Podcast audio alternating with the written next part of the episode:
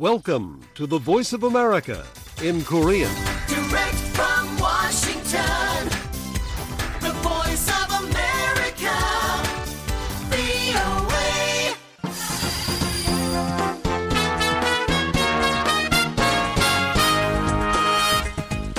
여러분 안녕하십니까? 여기는 미국의 수도 워싱턴에서 보내드리는 VOA 방송입니다. 지금부터 VOA 저녁 방송을 시작하겠습니다. VOA 방송은 매일 새벽 2시부터 3시까지, 그리고 매일 아침 4시부터 6시까지, 또 저녁 8시부터 자정까지 세 차례 보내드립니다. VOA 방송은 객관적이고 공정하며 포괄적인 한반도와 미국 그리고 세계 소식과 함께 각종 정보와 교양, 오락 등 다양한 프로그램을 전해드리고 있습니다.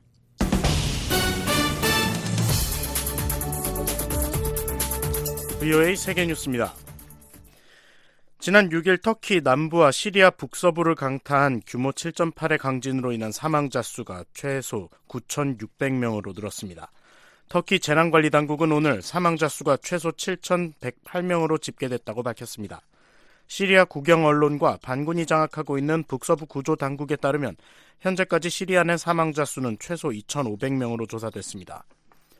이런 가운데 무너진 건물 잔해에 매몰된 사람들에 대한 구조와 시신 수습 작업이 진행되면서 사망자 수가 만 명을 넘어설 것이라는 관측이 제기되고 있습니다. 터키 정부는 터키 서부 아다나에서 동부 디아르파키르까지 약 450km, 그리고 하타이에서 말라티아에 이르는 남북 구간 약 300km 지역에서 약 1,350만 명이 지진 피해를 입었다고 밝혔습니다. 시리아 당국은 진앙지에서 약 100km 떨어진 하마에서도 사망자가 발생했다고 보고했습니다. 로이터 통신은 이번 지진으로 병원과 학교, 주거단지를 비롯한 수천 동의 건물이 붕괴되고 수만 명이 부상을 당했다고 전했습니다. 특히 터키는 추운 겨울 날씨 속에 눈과 비가 내리면서 구조가 난항을 겪고 있습니다. 한편 미국 국제개발처는 수소와 구조와 수색을 위한 두 개 팀이 오늘 터키에 도착해 수색과 구조 활동에 투입될 예정이라고 밝혔습니다. 각각 80명 규모로 편성된 이들 팀은 콘크리트 파쇄를 위한 특수 도구와 장비를 갖췄으며 12마리의 수색견도 함께 활동에 나설 예정입니다. 조 바이든 미국 대통령이 어제 취임 뒤 두 번째 국정연설에서 우크라이나 전쟁과 대중국 관계, 미국 경제 현황 등에 대한 자세한 입장을 밝혔습니다. 바이든 대통령은 이날 밤 의회 상하원 합동회의에서 행한 연설에서 내가 취임 전의 화두는 세계에서 어떻게 중국이 권력을 키우고 어떻게 미국이 실패하는가에 대한 것이었다면서 하지만 이제는 더 이상 그렇지 않다고 말했습니다.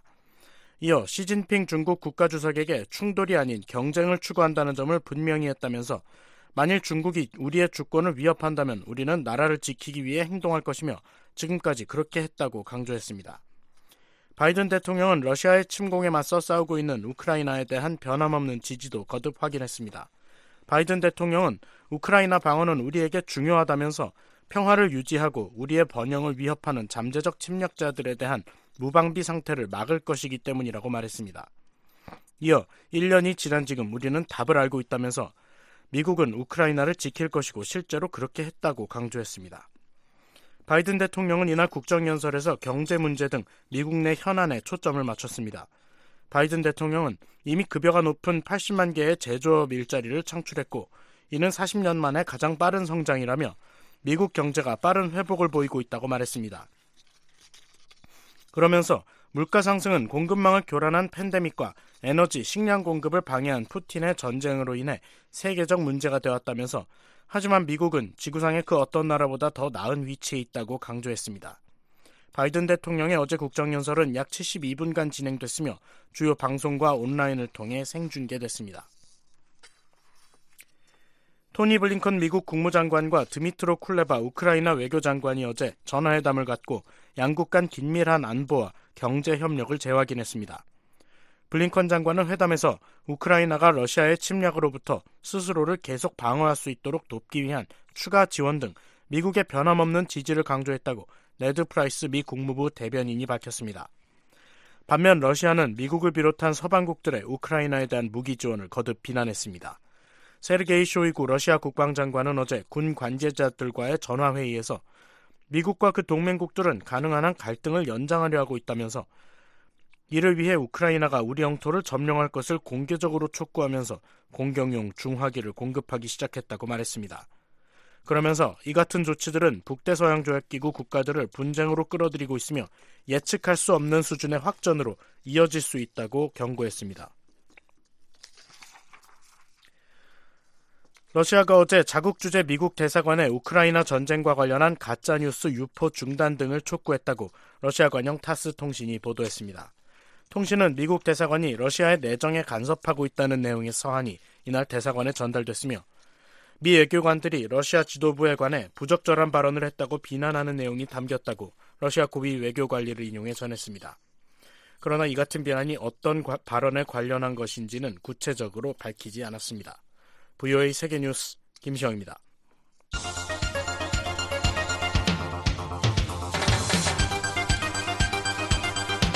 VOA News Today. 여러분 안녕하십니까? 2023년 2월 8일 수요일 VOA 뉴스투데이 1부 시작하겠습니다. 진행의 노시창입니다. 이 시간에 보내드릴 주요 소식입니다. 조 바이든 미국 대통령은 2일 밤 국정연설을 통해 중국이 미국의 주권을 위협한다면 우리는 나라를 보호하기 위해 행동할 것이라고 말했습니다. 유엔이 국제적 긴장을 고조시키는 북한의 핵 개발과 미사일 발사에 우려한다는 입장을 거듭 확인했습니다. 지난해 급증한 북한의 군사 도발에 대해 아세안 외교 장관들이 중대한 우려를 나타냈습니다. 내일 북한 날씨 대체로 흐리고 함경도는 오후부터 가끔 눈이 내리겠습니다.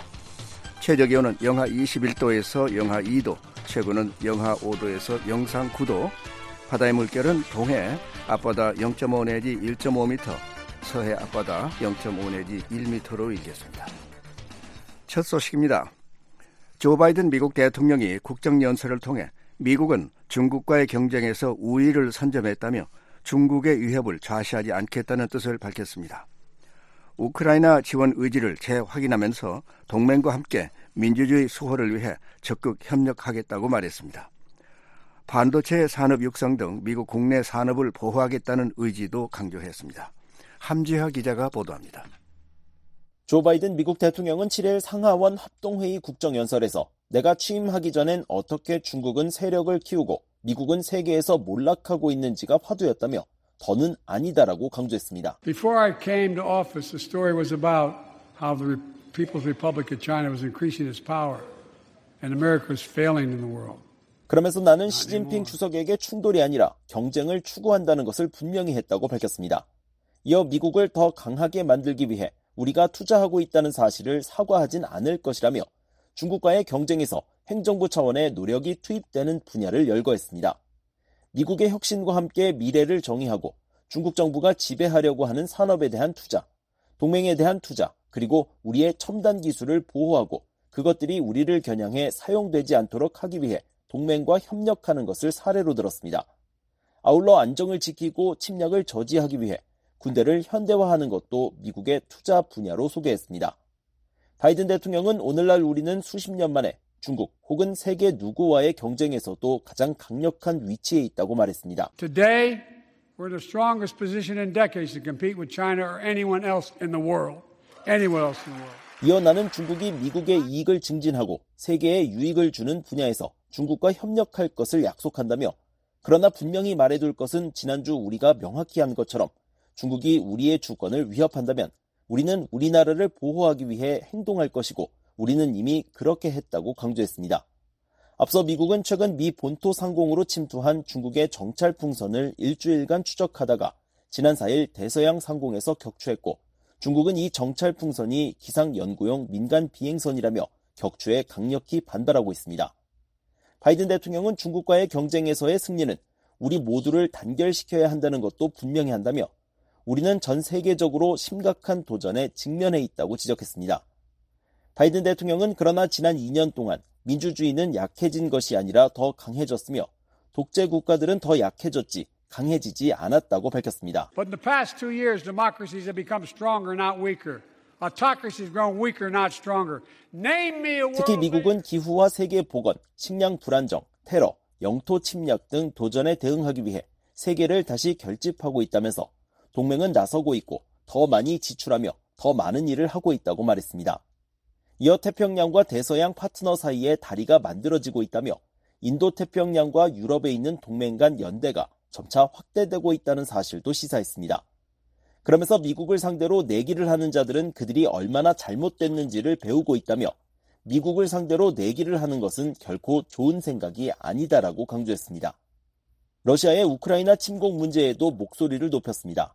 바이든 대통령은 우크라이나 방어는 우리에게 중요하다며 이는 평화를 유지하고 우리의 안보와 번영을 위협하는 잠재적 침략자들에 대한 무방비 상태를 방지할 것이기 때문이라고 말했습니다.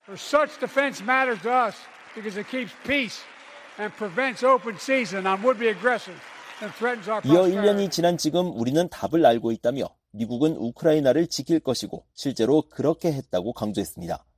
또한 우리는 미국이 항상 최선을 다하는 일을 했다며 그것은 리드하는 것이고 우리는 북대서양 조약기구를 단결시키고 글로벌 연합을 구축했다고 말했습니다. 아울러 우리는 푸틴의 침략에 맞섰고 우크라이나 사람들과 함께 했다며 이날 국정연설에 참석한 옥사나 마르카로바 주미 우크라이나 대사를 향해 미국은 당신의 나라를 지원하는데 단합해 있고 시간이 얼마나 걸리든 그렇게 할 것이라고 말했습니다. 또 우리나라는 더 많은 자유와 존엄, 평화를 위해 노력하고 있다면서 이는 유럽뿐 아니라 모든 곳에 대해 그렇다고 강조했습니다. 이날 연설에선 경제와 신종 코로나 바이러스 등 미국 내 현안도 다뤄졌습니다. 특히 최근 실업률이 낮아지는 등 미국 경제가 빠른 회복 속도를 보인다고 강조했습니다. We've already created, through help, 800,000 good-paying manufacturing jobs, the fastest growth in 40 우리는 이미. 봉급이 높은 80만 개의 제조업 일자리를 창출했고 이는 40년 만에 가장 빠른 성장이란 설명입니다. 바이든 대통령은 미국이 제조업에서 다시는 세계를 선도할 수 없다는 말이 어디에 적혀 있느냐면서 너무 오랫동안 우리는 제품을 수입하고 일자리를 수출했다고 지적했습니다. 그러면서 우리가 해온 모든 일 덕분에 이제는 미국 제품을 수출하고 미국 일자리를 창출하고 있다고 말했습니다. 이어 인플레이션은 공급망을 교란한 팬데믹과 에너지, 식량 공급을 방해한 푸틴의 전쟁으로 인해 세계적 문제가 되어왔다며 그러나 우리는 지구상 어떤 나라보다 더 나은 위치에 있다고 강조했습니다. 또 우리에겐 할 일이 더 있지만 이곳 우리나라에서 인플레이션은 내려가고 있다고 덧붙였습니다. 바이든 대통령은 미국의 반도체 산업을 육성하겠다는 의지도 거듭 확인했습니다. We used to make 40% of the world's chips. In the last several decades, we lost our edge. 바이든 대통령은 미국은 전 세계 전자칩의 거의 40%를 생산했다면서 그러나 지난 수십 년 동안 우위를 잃었고 제조 능력은 10%로 낮아졌다고 말했습니다. 이어 우리는 모두 팬데믹 기간 해외 반도체 공장이 문을 닫으면 어떤 일이 일어나는지 목격했다며 오늘날 자동차는 대당 3,000개의 반도체를 필요로 하지만 미국 자동차 회사들은 반도체가 충분하지 않아 차를 만들 수 없었다고 지적했습니다. 또한 자동차 가격이 오르고 냉장고에서부터 휴대전화에 이르기까지 모든 것이 그랬다고 덧붙였습니다. 바이든 대통령은 그런 일이 다시 일어나게 할 수 없다며 이것이 우리가 초당적으로 반도체 과학법을 통과시킨 이유라고 말했습니다. 이날 바이든 대통령의 연설은 약 72분간 진행됐으며 주요 방송과 온라인으로 생중계됐습니다. 카멀라 해리스 부통령과 케빈 매카시 하원 의장은 관례에 따라 연단 뒤에서 바이든 대통령의 연설을 청취했습니다. 미국 대통령은 매년 초 상하원 합동 연설 형태로 국정 연설을 합니다. 국내외 중요 정책 등이 소개되는 만큼 한 해 국정 운영 방향을 미리 볼 수 있는 척도로도 통합니다. 한편 바이든 대통령은 지난해에 이어 올해도 북한 문제 등 한반도 관련 사안을 언급하지 않았습니다. 뷰이 뉴스 함자입니다. 유엔이 국제적 긴장을 고조시키는 북한의 핵 개발과 미사일 발사에 우려한다는 입장을 거듭 확인했습니다. 핵무기의 시- 선제적 사용을 포기해야 한다는 사무총장의 촉구가 북한에도 해당된다고 설명했습니다. 조상진 기자가 보도합니다. 북한이 각종 탄도미사일 발사와 개발을 전담하는 미사일 총국을 신설한 것으로 추정되는 것과 관련해 유엔이 우려의 뜻을 나타냈습니다.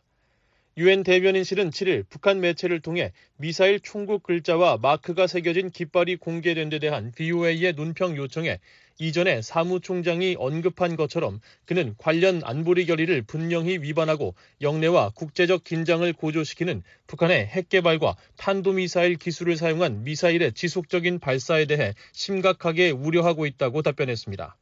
그러면서 사무총장은 긴장 완화와 관련 안보리 결의의 완전한 이행을 촉구한다고 강조했습니다. 이어 외교적 관여가 한반도의 지속 가능한 평화와 완전하고 검증 가능한 비핵화로 가는 유일한 길이라며 사무총장은 핵무기 없는 세상이라는 목표를 달성하는데 여전히 확고히 전념하고 있다고 말했습니다. 앞서 북한 조선중앙통신이 7일 공개한 노동당 중앙군사위원회 확대회의 사진에 따르면 북한 김정은 국무위원장 뒤쪽으로 조선 민주주의 인민공화국 미사일 총국이라는 글자와 마크가 새겨진 깃발이 포착됐습니다. 지금까지 미사일 총국은 대외적으로 보도되거나 알려진 적이 없어 북한이 각종 탄도미사일 발사와 개발을 전담하는 기구를 신설했을 것이라는 관측이 이어졌습니다. 한편 유엔 대변인실은 구테우스 총장이 6일 열린 유엔 총회 본회의에서 올해 주요 우선순위 해결 과제 중 하나로 핵 보유국들의 핵 군축 문제를 언급한 데 대해서도 설명했습니다. 유엔 대변인실은 사무총장 발언이 핵 보유국을 주장하는 북한에도 적용되느냐는 BOA의 서면 질의에 총회에서 있었던 사무총장의 발언은 핵무기를 보유하고 있거나 개발 중인 것으로 알려진 모든 국가에 적용된다며 이는 매우 분명한 것으로 이들 국가들이 핵무기의 선제적 사용을 포기해야 한다는 것이라고 말했습니다. 또한 사무총장은 각국이 모든 곳에서 핵무기의 완전한 폐기를 위해 노력할 것을 촉구했다고 강조했습니다. 앞서 구테어스 사무총장은 6일 열린 유엔 총회 본회의에서 올해 사무총장으로서 다를 주요 우선순위 과제에 대해 발표하며 핵 보유국들에게 핵무기 선제적 사용을 포기하라고 호소했습니다. The so-called tactical use of nuclear weapons is an absurdity. 구테스 사무총장은 이른바 핵무기의 전술적인 사용은 터무니없는 것이라고 지적하며 전 세계 무기고에 있는 13,000개의 핵무기가 제기하는 위협을 종식시켜야 한다고 거듭 강조했습니다. BOA 뉴스 조상진입니다. 지난해 급증한 북한의 군사 도발에 대해 아세안 외교장관들이 중대한 우려를 표명했습니다. 한반도의 완전한 비핵화 실현을 위한 당사국들 간 대화 중요성을 강조하며 건설적인 역할을 할 준비가 돼 있다고 밝혔습니다. 안소영 기자가 보도합니다. 동남아시아 국가연합 아세안 외무장관들이 최근 북한의 대륙간 탄도미사일 시험과 탄도미사일 발사가 크게 증가한 데 대해 크게 우려한다고 밝혔습니다. 올해 아세안 의장국을 맡은 인도네시아는 지난 2일부터 4일까지 자카르타에서 열린 35차 아세안 조정위원회 회의와 아세안 외무장관 retreat 후 공개한 공동성명을 통해 우리는 한반도 비핵화와 항구적 평화 실현을 위해 모든 관련 당사자들 간 지속적인 평화적 대화의 중요성을 강조했다며 이같이 밝혔습니다. 또한 우리는 모든 관련 당사자들에게 상황을 악화할 수 있는 행동과 군사적 보복을 피하고 평화적인 대화를 재개하며 비확화된 한반도에서 지속적인 평화와 안정 실현을 위해 계속 노력할 것을 촉구했다고 덧붙였습니다. 이와 함께 북한 비핵화를 위한 국제사회 노력도 점검했다고 밝혔습니다. 우리는 관련 유엔 안전보장이사회 결의의 완전한 이행에 대한 의지를 재차 강조했고 평화적인 방식으로 한반도에 완전하고 검증 가능하며 되돌릴 수 없는 비핵화를 평화적으로 달성하기 위한 국제사회의 노력에 주목했다는 겁니다. 그러면서 모든 관련 당사자들 간 평화적인 대화에 도움이 되는 환경 조성 등 외교적 노력이 우선순위로 남아야 한다고 밝혔습니다. 아세안 외무장관들은 우리는 아세안 지역 안보 포럼과 같은 아세안 주도의 플랫폼을 이용해 당사자들 간의 평화적 대화에 도움이 되는 분위기를 조성함으로써 건설적인 역할을 할 준비가 돼 있음을 거듭 강조한다고 밝혔습니다. BOA 뉴스 안소영입니다. 북한의 핵 프로그램을 협상을 통해 없애려는 미국의 정책이 더 이상 유용하지 않다고 해리 해리스 전 주한 미국 대사가 밝혔습니다. 미국은 북한과의 대화를 추구하되 연합 군사훈련 강화 등을 통해 군 준비 태세도 유지해야 한다는 주장입니다. 이재원 기자가 보도합니다. 해리 해리스 전 주한미국 대사는 7일 단지 북한을 협상 테이블로 끌어내기 위해 제재를 완화하거나 연합군사훈련을 축소해선 안 된다고 밝혔습니다.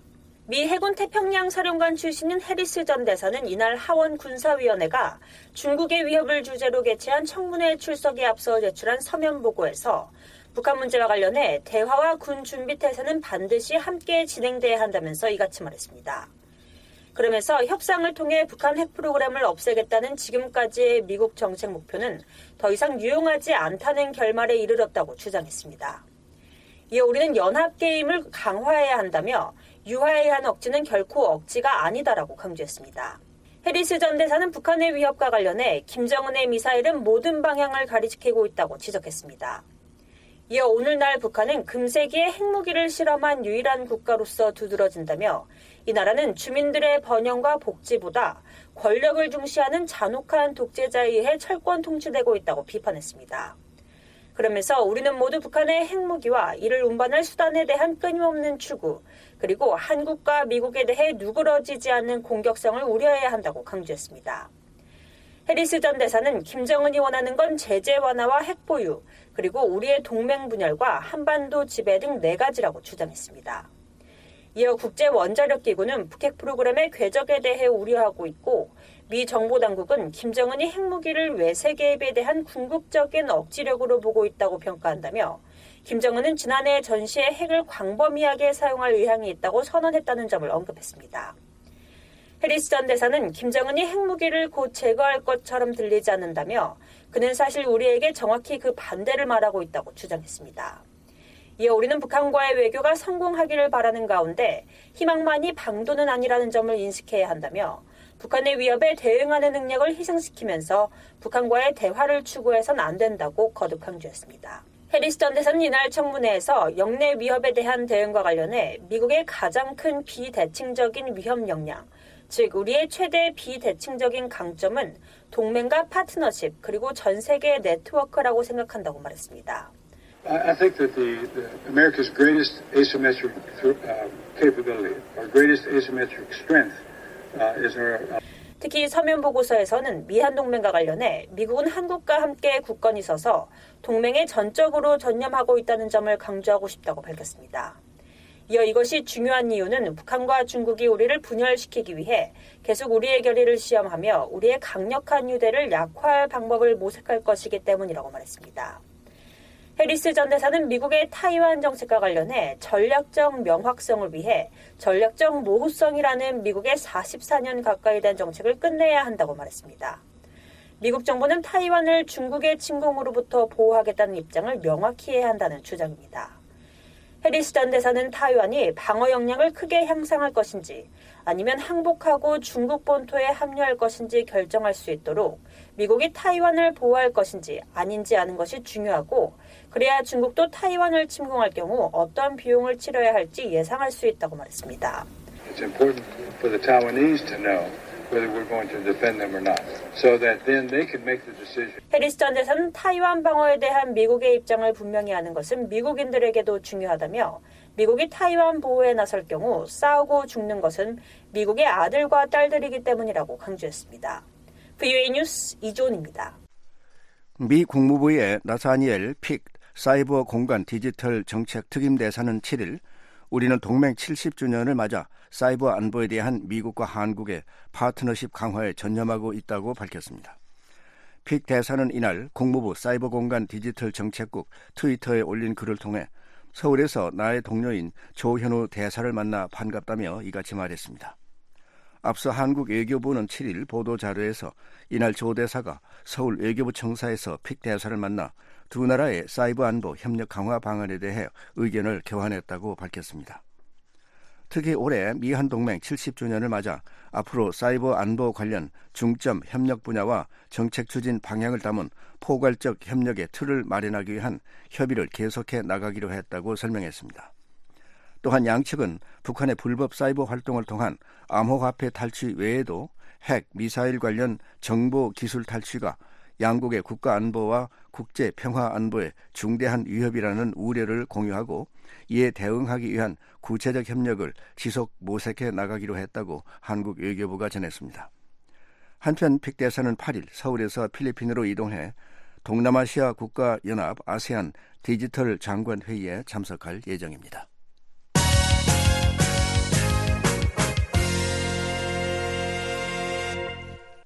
김정은 북한 국무위원장의 딸 김주애가 또다시 군 관련 공식 행사의 모습을 드러냈습니다. 북한 관영 매체들을 통해 파격적인 사진과 호칭이 공개되면서 김주애 후계자설이 또다시 제기되고 있습니다. 서울에서 김한용 기자가 보도합니다. 북한 대외관용 조선중앙통신과 노동당 기관지 노동신문은 김정은 국무위원장이 건군절을 기념해 7일 딸 김주애와 부인 리설주와 함께 북한 군 장성 숙소를 방문하고 이어진 기념 연회에 참석한 사실을 8일 보도했습니다. 조선중앙통신 등은 경의하는 김정은 동지가 존경하는 자제분과 함께 숙소에 도착했다고 밝혔습니다. 존경하는 자제분은 딸 김주애를 지칭합니다. 김주애가 공식 석상의 모습을 드러낸 것은 지난해 11월 18일 대륙간 탄도미사일 ICBM 화성 17형 발사 현장과 11월 26일 ICBM 개발과 발사 공로자와 기념사진 촬영 행사에 등장한 이후 이번이 세 번째입니다. 북한 조선중앙TV가 지난달 1일 당 중앙위원회 제8기 제6차 전원회의 결과를 보도하며 김 위원장이 김주애와 함께 단거리 탄도미사일인 KN-23을 둘러보는 모습을 공개한 것까지 포함하면 네 번째입니다. 조선중앙통신은 지난해 11월 김주애를 처음 소개할 당시 사랑하는 자제분이라고 언급했고 두 번째 자리에선 존귀하신 자제분이라고 불렀는데 이번에는 존경하는이라는 표현을 사용했습니다. 북한 매체들이 이번에 공개한 사진도 파격적인 연출로 눈길을 끌었습니다. 10대 초반으로 알려진 김주애는 검은색 투피스의 어른스런 차림으로 기념연회 헤드테이블에서 아버지 김 위원장과 어머니 리설주 사이에 앉았고 환갑이 훌쩍 넘은 박수일 인민군 총참모장, 강순남 국방상, 정경택 인민군 총정치국장, 황병서 전 당 조직지도부 제1부부장 등 장성들이 김주의 뒤로 병풍처럼 서 있는 사진이 노동신문 일면을 장식했습니다. 노동신문은 김 위원장이 부인이 아닌 딸의 손을 잡고 레드카펫을 밟으며 연회장에 들어서는 사진 등도 함께 실었습니다. 한국 민간 연구기관인 세종연구소 정성장 통일전략연구실장은 김주애를 중심으로 한 사진 구도와 파격적 호칭으로 미루어 김주애가 앞으로 김 위원장의 후계자가 될 것임을 명확하게 시사한 것으로 해석했습니다. 김주애가 김정은 옆에 있는 것이 아니라 김주애가 사진의 중앙에 있는 모습은 이제 김주애 띄우기에 북한이 적극적으로 나서고 있다는 걸 보여주는 거고요. 또 북한이 김주애에 대해서 존경하는 자제라는 표현을 썼거든요. 존경하는 이런 표현은 북한의 간부들한테도 절대로 쓰지 못하는 표현입니다. 그런데 그런 표현을 김주애에게 썼다는 것은 김주애에 대한 개인 숭배가 이미 시작이 됐다라는 걸 의미를 하는 거죠. 정 실장은 후계자 조기 내 정은 권력 승계 과정에서의 잡음을 차단하는 장점도 있다고 말했습니다. 김주애가 이번 행사에서 가슴에 김일성, 김정일 초상 휘장을 달지 않았다는 점도 비슷한 해석을 낳고 있습니다. 김주애는 지난해 11월 두 차례 대외 활동에서도 초상 휘장을 부착하지 않았는데 북한에서 김일성, 김정일 초상 휘장을 착용하지 않아도 되는 사람은 김 위원장 부부 정도입니다. 김 위원장의 여동생인 김여정 당 부부장도 가슴에 초상 휘장을 달고 활동합니다. 민간 연구기관인 한국군사문제연구원 김열수 안보전력실장은 김주애에 대한 노출 방식이 후계구도 차원의 해석에 힘을 실어주고 있다고 평가했습니다. 김 실장은 남성 중심 문화가 강한 북한에서 여성 최고 지도자를 염두에 둔 후계 작업을 하려면 주민들의 거부감을 최소화하기 위해 일찍부터 대중에 노출시킬 필요가 있을 수 있다고 분석했습니다.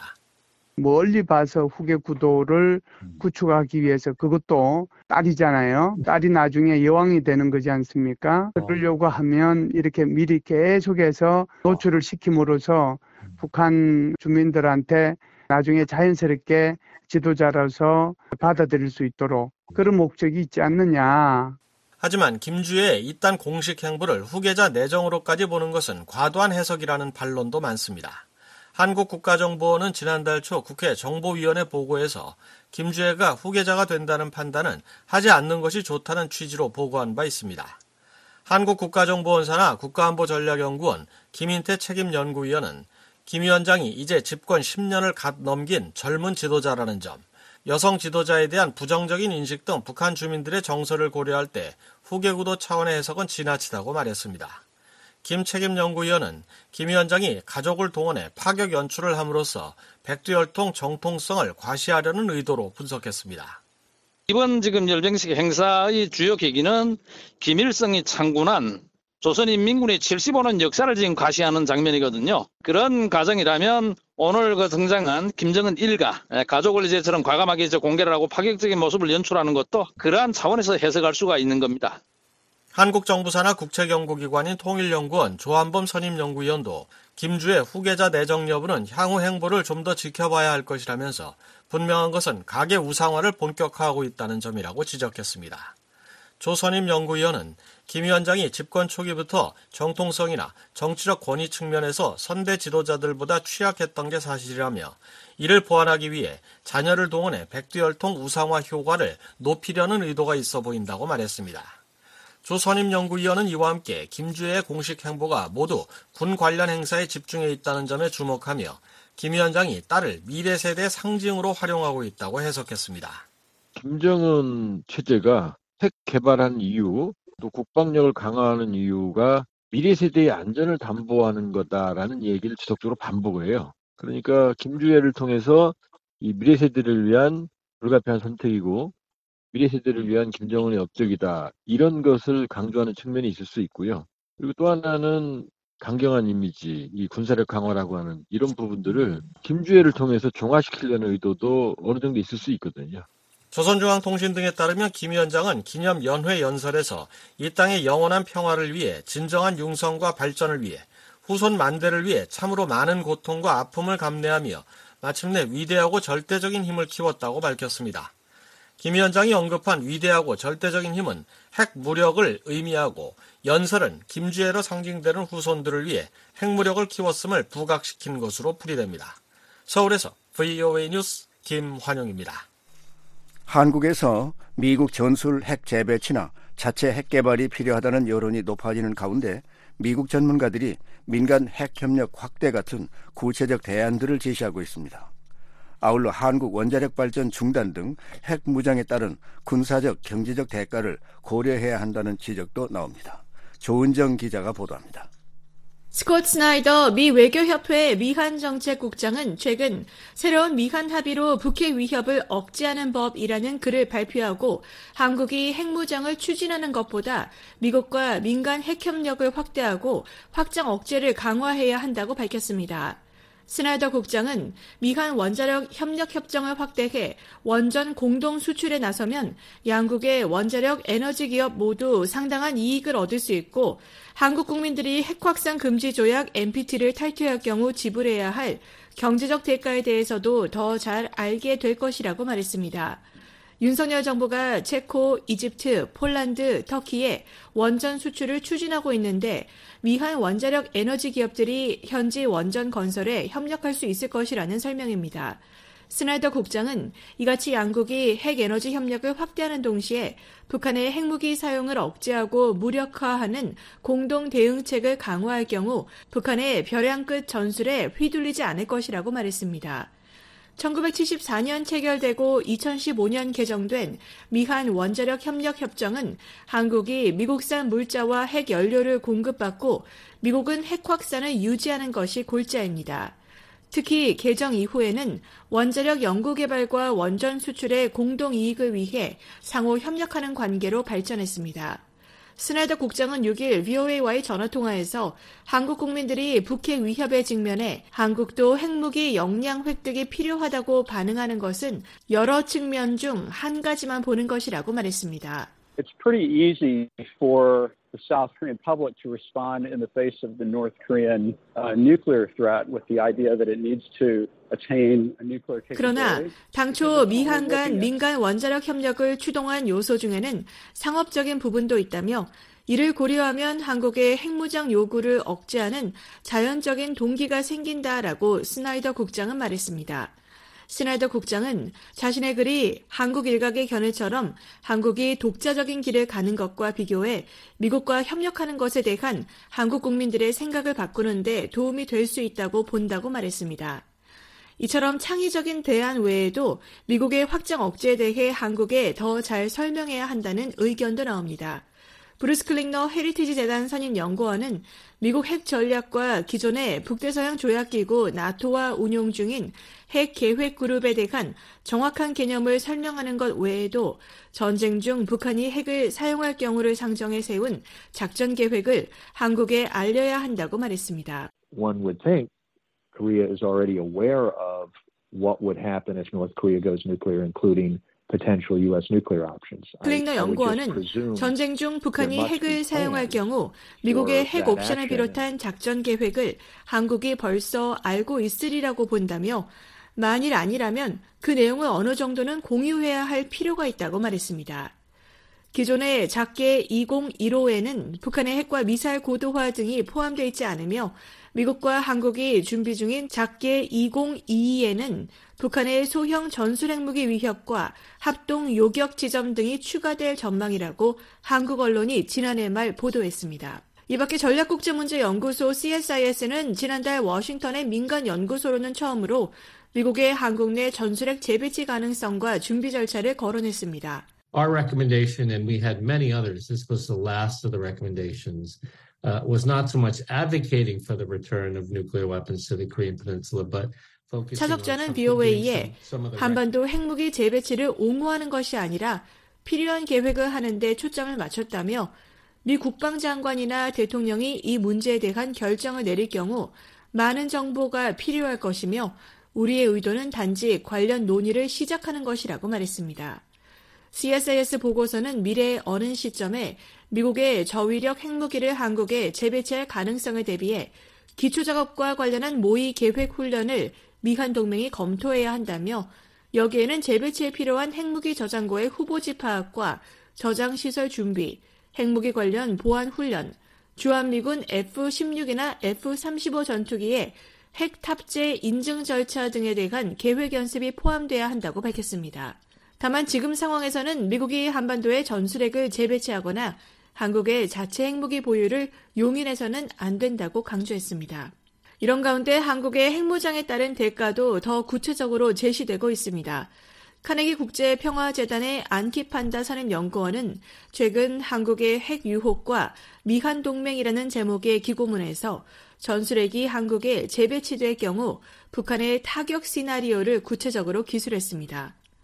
판다 연구원은 미국이 한반도에 B-61 전술핵 폭탄을 전진 배치할 경우 F-15E나 F-16C, F-16D 전투기가 투하할 것이 거의 확실하다고 밝혔습니다. 그러면서 위기 상황에서 북한은 이 전투기들이 소재한 비행장과 B-61 관련 기반 시설에 선제 공격을 할 강력한 동기를 갖게 된다고 말했습니다.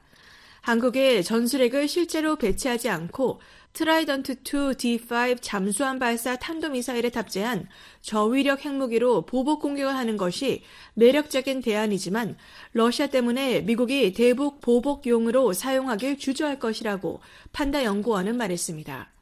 판다 연구원은 6일 VOA에 트라이던트가 발사돼 북한을 타격하기까지 20분 정도밖에 안 걸리는 유용한 역량이지만 미국 쪽에서 이 내용을 한국에 강조하지 않고 있다고 말했습니다. So, depending on where the submarine is located, uh, a missile fired from an American submarine might have to overfly Russian territory, which Russia could interpret as an American nuclear 판다 연구원은 잠수함의 위치에 따라 미국 잠수함에서 발사된 미사일이 러시아 영토를 날아가야 할 수도 있는데 이때 러시아는 자국에 대한 미국의 핵 공격으로 해석해 확전할 수 있다고 말했습니다. 이어 미사일이 러시아 영토 상공을 비행하지 않더라도 러시아의 조기 경보 시스템은 한반도를 향해 발사된 미국 잠수함의 미사일을 러시아 영토에 대한 공격으로 해석할 수 있다며 따라서 미국 관리들은 이러한 이유들 때문에 한국과 이 옵션을 논의하는 것을 꺼릴 수 있다고 본다고 말했습니다. 비확산 전문가들은 한국이 핵 개발에 나설 경우 원전 산업을 희생하게 될 것이라며 경제적 대가를 구체적으로 제시합니다. 한국이 전량 수입에 의존하는 우라늄을 다른 국가들이 수출하지 않아 한국 발전량의 30% 내외를 차지하는 원자력 프로그램이 중단될 것이라는 경고입니다. 한국 핵무장에 대한 논란은 북한이 미한 동맹의 틈을 벌릴 빌미가 될 수 있다는 지적도 나옵니다. Discussions and the friction about uh, nuclear weapons in Korea 데이비드 맥스웰 민주주의 수호재단 선임 연구원은 한국 내 핵무기에 대한 논의와 마찰은 김정은의 정치적 전략에 이익이 되는 것이라며 김정은은 윤석열 대통령과 미한 동맹을 약화시키려고 노력하고 있다고 말했습니다. 그러면서 민주국가인 두 동맹이 이런 논의를 하는 것은 중요하고 옳은 일이지만 김정은의 전략도 고려해야 한다고 맥스웰 연구원은 말했습니다. 한편 스나이더 국장은 미국 전문가들이 한국 대중의 우려에 대응하려 연구 노력을 펼치고 있다고 말했습니다. 비확산 전문가들이 단순히 한국 핵무장에 반대하는 것만으로는 불충분하기에 추가적 요소들에 대한 탐색을 진행 중이라는 것입니다. I think that the American pieces, you know, have kind of kindled a debate in South Korea that has really advanced in ways 스나이더 국장은 미국의 논문이 한국에서 일종의 논쟁을 불러일으켰고 이 논쟁은 윤석열 정부가 관련 옵션과 노력을 표현할 때 영향을 주는 방향으로 진전됐다고 말했습니다. 판다 연구원은 윤석열 대통령의 핵무장 발언이 워싱턴의 많은 사람들의 관심을 끌었다고 말했습니다. It's a fairly rare day in the post-Cold War era when an American ally publicly um, contemplates the possibility of acquiring nuclear weapons. So I think it's something that Washington is taking. 판다 연구원은 냉전 이후 미국의 동맹국이 공개적으로 핵무기 획득 가능성을 고려하는 것은 매우 드문 일이라며 워싱턴이 상당히 심각하게 받아들이고 있다고 생각한다고 말했습니다. 다만 전문가들의 공개적 논의와 양국 정부 간 비공개 협의 내용은 다를 것이라며 바이든 정부가 윤 대통령의 발언에 크게 놀라지 않았을 것으로 추측한다고 말했습니다. VOA 뉴스 조은정입니다. 미국과 한국 고위 관리들이 북한에 납치되고 억류된 피해자 가족들을 처음으로 함께 만나 지원을 약속했습니다. 조상진 기자가 전해드립니다. 정박 미국 국무부 동아시아 태평양 담당 부차관 보 겸 대북 특별부대표가 7일 서울의 미국 대사관에서 이신화 한국 북한인권 국제협력 대사와 함께 납북자와 억류자, 국군포로 가족들을 만났습니다. 미국의 고위 관리가 서울에서 납북자와 억류자, 국군 포로 가족을 공식적으로 만나고 이를 언론에 공개한 것은 이번이 처음입니다. 박 부차관보는 모두 발언을 통해 미국은 수십 년 동안 북한 주민들의 인권과 존엄에 대한 존중을 촉진하고 개선하기 위한 노력을 옹호해 왔다며 우리는 이 싸움에서 물러서지 않을 것을 약속한다고 밝혔습니다. We promise to not back down from that fight. 또 납북자와 억류자, 국군포로 문제는 매우 중요하고 지속적인 문제로 미한일 정상이 지난해 푸놈펜에서 열린 3국 정상회담 뒤 발표한 공동 성명에서 납북 문제를 최대한 조속히 해결하겠다는 의지를 재확인했다는 점을 강조했습니다.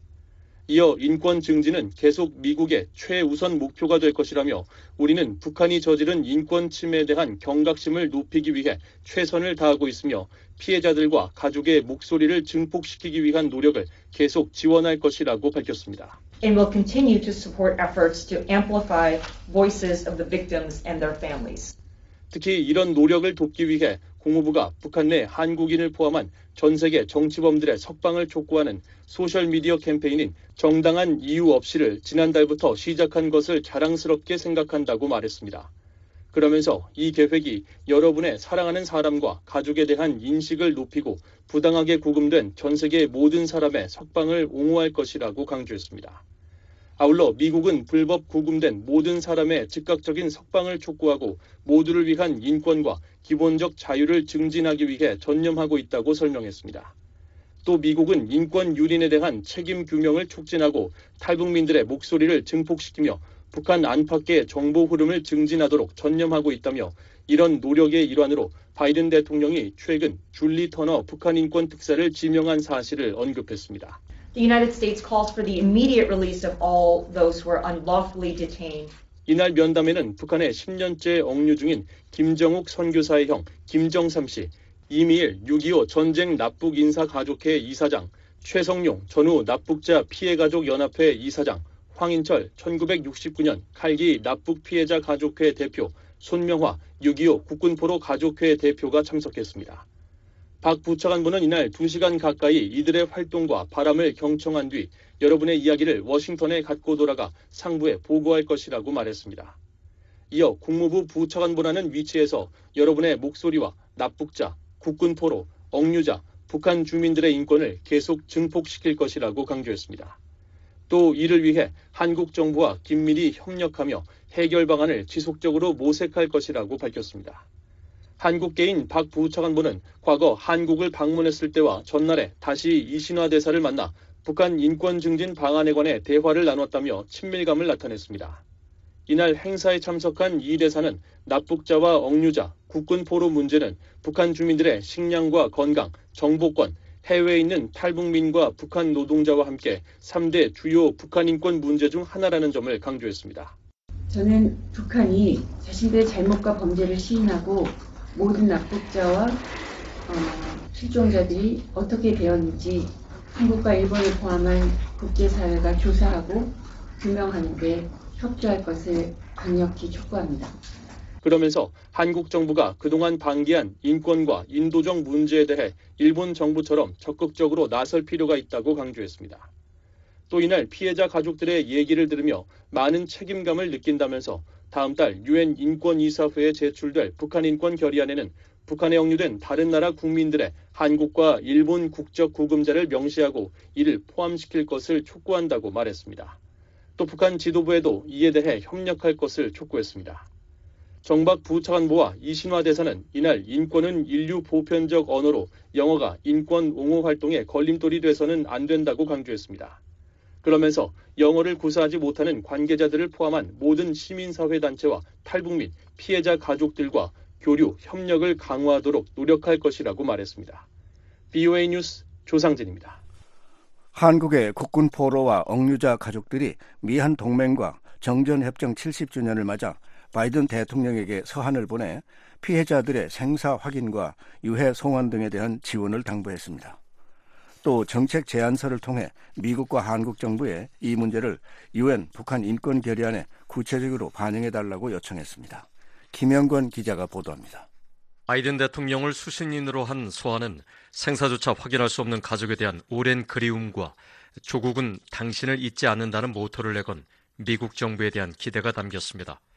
잊혀진 국군포로, 버려진 국군포로에 대한 삶을 어, 미 국무부하고 정부에서 어, 우리를 버리지 마세요. 저는 이렇게 외치고 싶고 우리도 우리에게도 인권이 있다. 6.25 국군포로 가족회 손명화 대표는 7일 바이든 대통령에게 보내는 공개 소환을 통해 북한에 있는 국군포로들의 유해가 한국으로 송환되도록 도와달라고 호소했습니다. 손 대표는 소환에서 미국 정부가 미군 참전 용사들의 유해를 끝까지 찾아오고 대통령이 직접 새벽에 공항에서 유해를 맞이하는 모습을 보며 감동의 눈물을 흘렸다면서 그런 전쟁 노병에 대한 따뜻한 사랑과 도움으로 국군 포로 문제에 관심을 가져달라고 말했습니다.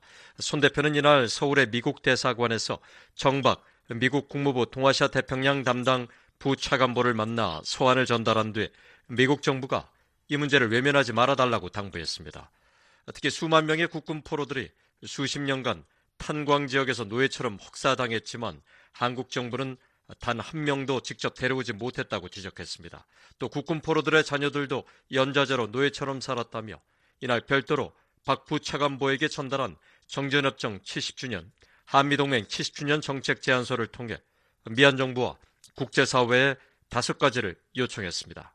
올 3월 채택될 유엔 인권 사회의 결의안에 국군포로의 제네바 협약 성함권 국군포로의 후손들이 겪은 강제노동, 노예, 고문, 구금, 강제 실종, 처형, 성분 차별, 가족 분리 등의 인권 침해를 명시했으면 좋겠습니다. 이어 한국 국방부가 미국 국방부의 전쟁포로 실종자 확인국 같은 국군포로 실종자 문제 전담기구를 설치해 한미 양국 간 공조를 제도화할 것을 요청했습니다. 또 국군포로 진상규명위원회 설치, 미국 정부의 관련 문서 공유 허용, 북한 억류를 경험한 미얀 전쟁 포로들에게 특별 훈장을 수여할 것 등을 당부하는 내용도 제안서에 담겼습니다. 북한의 10년째 억류 중인 김정욱 선교사의 형 김정삼 씨도 바이든 대통령에게 보내는 친필 서한을 이날 박 부차관보를 만나 전달했습니다. 김 씨는 10년이 지나도록 동생의 생사와 행방조차 모르는 상황이라며 정전협정 70주년을 맞아 당시 한반도 평화에 기여했던 미국 정부가 동생의 송환을 위해서도 노력해달라고 호소했습니다. 생사 확인을 통하여 또 석방과 송환을 통하여 합력해서 귀한 일들을 아, 나타냈으면 좋겠다 하는 부분을 또 말씀드리고 싶습니다. 지난해 워싱턴을 방문해 토니 블링컨 국무장관에게 납북자 문제 해결을 지지하는 공개 소환을 보냈던 최성용 전후 납북자 피해가족 연합회 이사장도 그동안 자신이 발품을 들여 수집해 제작한 납북자 관련 자료집을 이날 박 부차관보에게 전달했습니다. 최 이사장은 이날 면담에서 한국 내 비전향 장기수 수십 명을 북한에 보내면서 납북자는 단 한 명도 맞교환하지 못한 현실을 토로했습니다. 최 이사장은 특히 자국민 보호에 너무 무기력한 역대 한국 정부를 생각하면 피눈물이 난다고 말했습니다. 하지만 지난 한미일 3국 정상회담의 공동선언에 납북자 문제가 반영됐고 이날 서울에서 미국의 부차관보를 처음으로 만나는 등 희망이 보인다며 미국 정부가 더 적극적으로 납북자 송환을 언급해달라고 당부했습니다. 이것이 윤석열 정부에서 끝날 게 아니라 이제 시작으로 간신히 부탁하고 국무부는 다시 한번 부탁하는데 일본 납북자 문제 뒤에 우리 한국 납북자도 꼭 걸어있는 주시리라 믿고 최 이사장은 이날 행사 뒤 BOA에 이날 행사가 매우 고무적이었다며 확실히 달라져 기대가 생긴다고 말했습니다. 한국통일부에 따르면 전시 납북자는 8만에서 10만 명, 전후 납북자는 516명, 억류자는 김정욱, 김국기 선교사 등 6명입니다. 또 한국 국방부는 정전협정 체결 당시 유엔 측 자료를 인용해 한국군 실종자를 8만 2천 명으로 추정했지만 포로 교환을 통해 귀환한 군인은 8,343명 뿐이며 현재 500여 명이 생존해 있는 것으로 추산하고 있습니다. 이날 박 부차관보와의 면담엔 최성용 이사장, 손명화 대표, 김정삼 씨, 이미일 6.25 전쟁 납북인사 가족회 이사장, 황인철 1969년 칼기 납북 피해자 가족회 대표가 참석했습니다. 이미일 6.25 전쟁 납북인사 가족회 이사장은 면담에서 북한 범죄 집단에 대해 너무 고상하게 대응하는 게 문제를 키웠다고 지적했습니다. 이 때문에 납치 행위는 한국뿐 아니라 외국으로 확산했고 김정은의 핵미사일 도발 위협은 더 커졌다는 것입니다. 이미일 이사장은 분명히 김정은에게 메시지를 전달해야 한다면서 북한이 쏜 미사일이나 그런 문제로 인해 단 한 명의 인명피해라도 발생하면 그 순간 김정은 목숨도 부지할 수 없다는 강력한 메시지를 보내야 한다고 강조했습니다.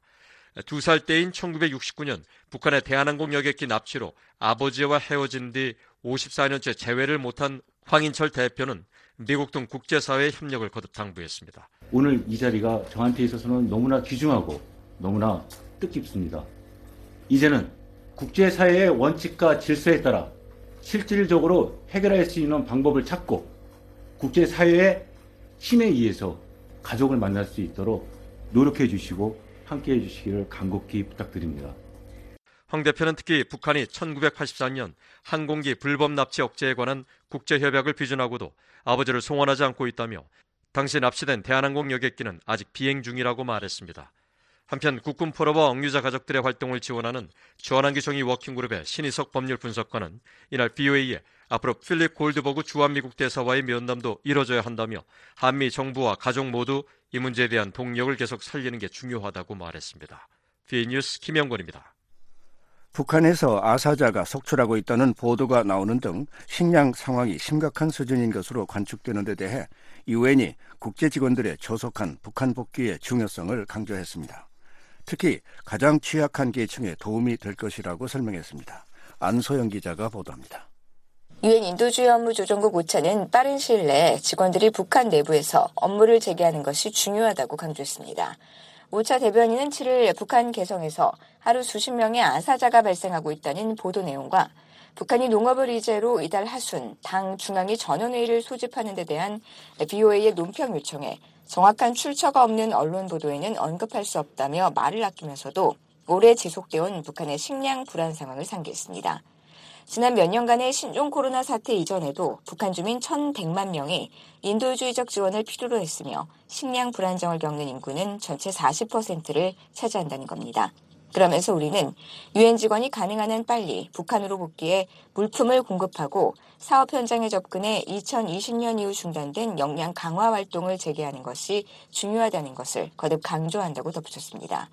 식량농업기구 FAO는 이날 BOA에 2월 말 예정된 회의에 대한 언론 보도는 알고 있다면서도 북한의 식량 상황에 대한 공식 정보는 없다고 말했습니다. FAO 아시아 태평양적 사무소 측은 현재 북한에 FAO 직원은 없으며 이런 상황은 신종 코로나 전염병 발병 초기부터 계속돼 정보화 활동이 제한적이라면서 이같이 설명했습니다. 다만 대북 지원 재개에 대한 분명한 의지를 나타냈습니다. 사무소 측은 FAO를 비롯한 유엔 기구들은 북한으로 돌아가 본격적으로 우리의 활동을 시작할 용의가 있으며 이는 특히 가장 취약계층의 식량 안보 상황과 다른 필요 영역을 개선하는 데 도움이 될 것이라고 설명했습니다. 유럽연합 집행위원회 산하 인도지원 사무국은 즉답을 피한 채 기존의 대북 지원에 대한 EU 측의 입장을 재확인했습니다. 에코 대변인은 지난 2020년 초부터 북한의 국경이 폐쇄됐고 국제 직원들이 북한 내에서 활동할 수 없었으며 그 결과 2021년 에코가 시작한 재난 대응과 식량 안보에 관한 두 가지 활동이 중단될 수밖에 없었다고 설명했습니다. 이어 원격으로 수행이 가능한 일부 활동들만 완료할 수 있었다며 현 상황과 북한 당국의 국경 폐쇄 속에 에코는 검증을 위한 국제 직원의 접근 없이 추가 인도적 지원을 제공할 수 없다고 덧붙였습니다.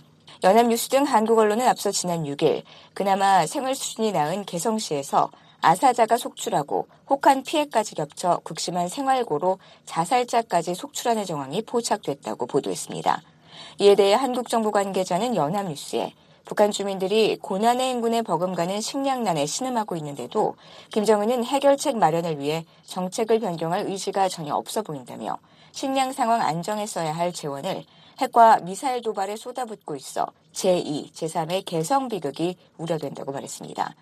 이런 가운데 조선중앙통신은 이달 하순 농업을 의제로 노동당 중앙 전원회의를 소집하기로 했다고 전했습니다. 한국통일부는 이와 관해 북한이 지난해 말에 이어 두 달 만에 전원회의를 개최하는 것은 전례가 없지는 않지만 다소 이례적이라면서 북한의 식량 사정 및 내부 동향을 주시하겠다고 밝혔습니다. VOA 뉴스 안수입니다. 지금까지 VOA 뉴스 투데이 일부를 보내드렸습니다. 잠시 후에는 미국 정부의 견해를 반영하는 논평 VOA 세계 뉴스 뉴스 투데이 2부가 방송됩니다.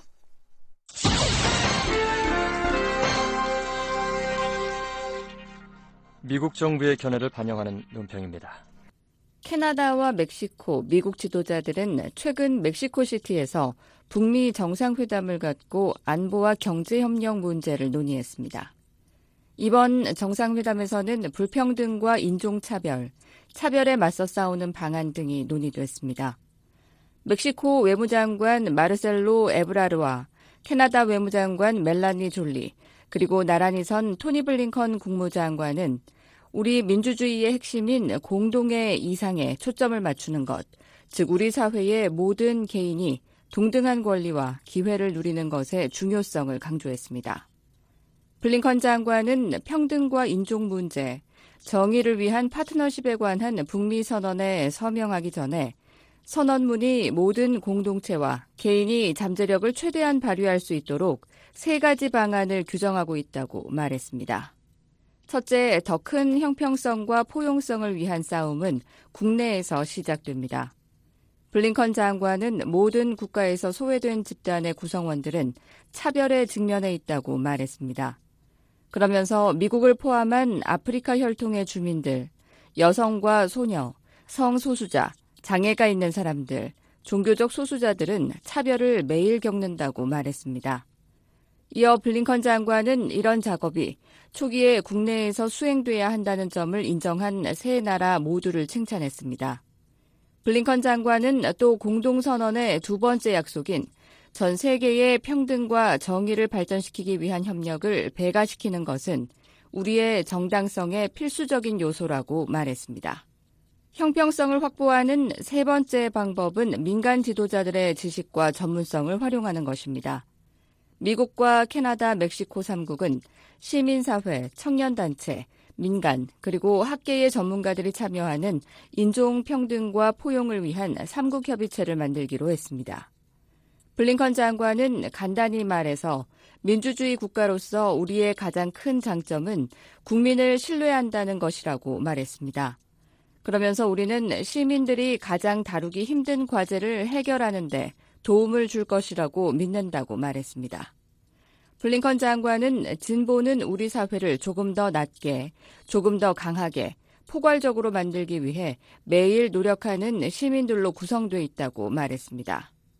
또 우리는 최고의 이상과 이를 현실로 만들기 위해 계속 노력하겠다는 약속을 공유하는 이웃이 있어 참으로 다행이라고 강조했습니다. 미국 정부의 견해를 반영한 논평이었습니다.